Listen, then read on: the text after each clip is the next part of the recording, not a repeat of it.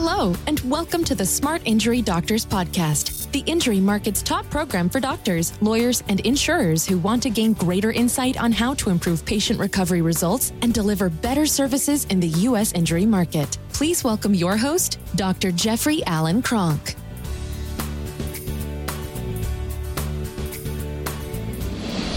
Okay, doctors, today what I want to talk about is why should anybody do spinal ligament testing? Well, there's two types of spinal ligament injury testing. There's there's the te- if you think the disc is involved, then basically you're going to order for an MRI. If you think that the discs or the ligaments around the disc, which remember there's 220 specialized ligaments in the human spine, 23 of which are discs. So if you think the other ligaments are damaged, you're going to do an excessive motion test. So, you know, the reason is why would I do an excessive motion test? And why would I do it in an unbiased, independent manner? Well, you do it in an unbiased, independent manner so the results are uh, deemed to be more unbiased. But the reason why you do the testing itself is to determine the ser- severity and location of any non disc ligament damage. You're also going to do it to determine the severity and grade of any ligament sprain, grade one, grade two, grade three. You're going to do it to determine key factors that will assist in the development of an accurate and personalized treatment plan. You're going to do it to improve patient recovery results because the more specific you are to the injury in your application of your therapeutics, the better the results are going to be for the patient. You're going to improve patient compliance with this um, by giving the patient the understanding of what they have then they have a better understanding of what they need to do and they will be more compliant um, with their treatment program. And it's always, in my experience, it has always been good to educate the patient on the significance of these injuries. Spinal ligament injuries themselves are the number one cause of chronic pain and disability. There's probably no area in the body, human body that is more problematic than the spine. These are the most expensive injuries. These are the most problematic injuries in the market today. So, anything that you can do to educate your patient on understanding this condition, and you obviously have to arrive at an understanding of their condition through testing. But anything you can do to improve their understanding of the condition is going to help the patient. But for you, the provider, it also helps improve your compliance with known professional best practices or guidelines. And these professional guidelines, such as, say, the ICA best practice guidelines, um, the AMA guidelines for permanent impairment, uh, you could use the uh, X-ray guidelines for you know rationale for why you're doing imaging. So it helps you to be in compliance with your known professional best practice guidelines. And that's important because that allows you to have less documentation issues, less reimbursement issues, less you know IME utilization cutoffs, and everything that comes with it. So it also allows you to use best your your known frequency and duration of treatment guidelines. It allows you to understand and be able to communicate the benefits of long-term spinal care to your patients. It improves your documentation again for better reimbursement. It, it allows the patient access to any benefits that they may be entitled to or more benefits um, in this case because the more injury you show, the more benefits there would be. So, which makes a lot of sense. I mean, basically, if I scratched my arm or if I cut my arm off, there's there's different benefits that the person's going to need. If I scratched my arm, it's going to heal very quickly. If they cut off my arm and I'm right-handed, there's a lot of things that I might need access to. I might need access to, to job retraining. I might need access to, you know, lifelong uh, care help, um, prosthetics, things like that. They're all associated with the injuries. So, um, you know, ligament testing also improves your insurer relationships and insurer communications. It it reduces your potential for insurance overutilization audits which is, you know, that can be a problem for those that are going through audits. Re- most of the time in the audits, you're ba- basically being looked at or charged with or clawback ideas are on you overutilized, you didn't support the level of care that you delivered. Um, so it can improve your ability to determine if additional diagnostic uh, procedures are needed for the patient. It can improve your ability to report known spinal impairments.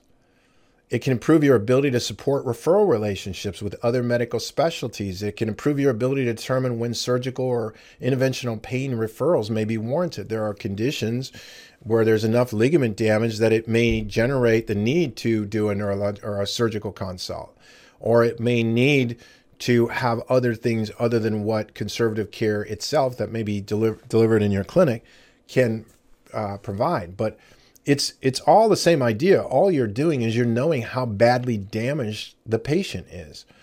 Um, it can improve your you know uh, uh, ability to utilize proper return to play parameters in contact sports. In contact sports, there are parameters that say if if an athlete is injured to this level in the spine, there's this much ligament damage in the spine, then it's contraindicated to put them back into contact sports right away until that um, has healed. It improves your ability to contest the sometimes patently defective IME or utilization reviews that many providers experience. And it reduces the, the stress associated with deposition and trial appearances. So, this, this ligament testing uh, provides you with a lot of benefit. Once you understand the benefits of, of, of doing this type of testing, you would never be without it. Once I understood it in my own private practice, I was never without it. So how did I how did I discover it? I was in private practice. I was doing uh, my chiropractic clinic, and I was doing care. And with injury patients, I didn't know. Uh, there was no way to determine really how badly damaged the person was. Right? So I couldn't tell that through my examination procedures, through my orthopedic testing, or anything else. And so I was a bit shaky early on in my imaging and how imaging did that once I realized that excessive motion testing completely gave me the ability to determine how badly damaged the patient was, which seriously improved my ability to get results, which seriously improved my ability to uh, communicate with the patient what they had, seriously improved my ability to get compliance, ser- seriously improved my ability to get paid, seriously improved my insurer relationships, my attorney relationships, my medical doctor relation. It improved everything once I understood that. So I met a guy named Harold McCoy at a company called Spinalogic Diagnostics. And once I understood it, there was not a case of an injured patient that came into my clinic that did not get a excessive motion test because I knew I couldn't determine the severity and location of ligament damage without it. And I knew it was a hell of a lot better to understand how badly damaged the patient was right away than it was in waiting. So for me, um, that was something that uh, from that day on, then I started reading things like the AMA impairment guides, and I realized, wow, the AMA impairment guides actually validates the condition that I work on probably better um, than the, my profession does itself. So it was like, wow, this, you know, I had this epiphany moment, and it was a great epiphany moment. So it did everything for me, it did so much for me that I pretty much um, decided to uh, make an impact on standardizing the workups, spinal injury workups for this procedure. There are only three injuries that a spine can have. Um, you can fracture it, or you can have two ligament uh, injuries. If you have damage to the disc, it's a disc herniation. If you have damage to the supportive ligaments that are around the disc and in other areas where there aren't a disc, which, you know, cranial cervical junction, um, then damage to those ligaments shows up as excessive motion.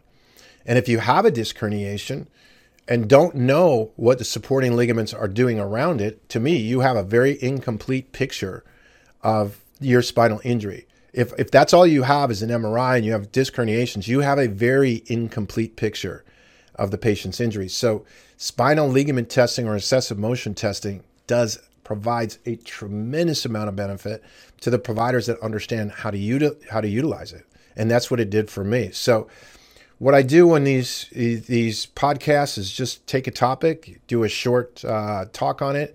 Hopefully, you gain something from it. Put your questions down below, um, or if you have questions or you have comments and you want to speak directly to us, call us at 800 940 6513. Tell us what you'd like to hear about, or put your comments down below. Tell me what you know. What, what are the main things that you um, have a problem with in the injury market. The other thing is we have a free Facebook user group. If you contact us again at 800 940 6513, we can certainly enroll you in that group. It's free, and all we do is provide continuous educational material in this particular area of private practice. So, doctors, I thank you very much for taking the time to listen to this podcast, and I look forward to seeing you or hearing about you or having you listen to the very next podcast. Thank you.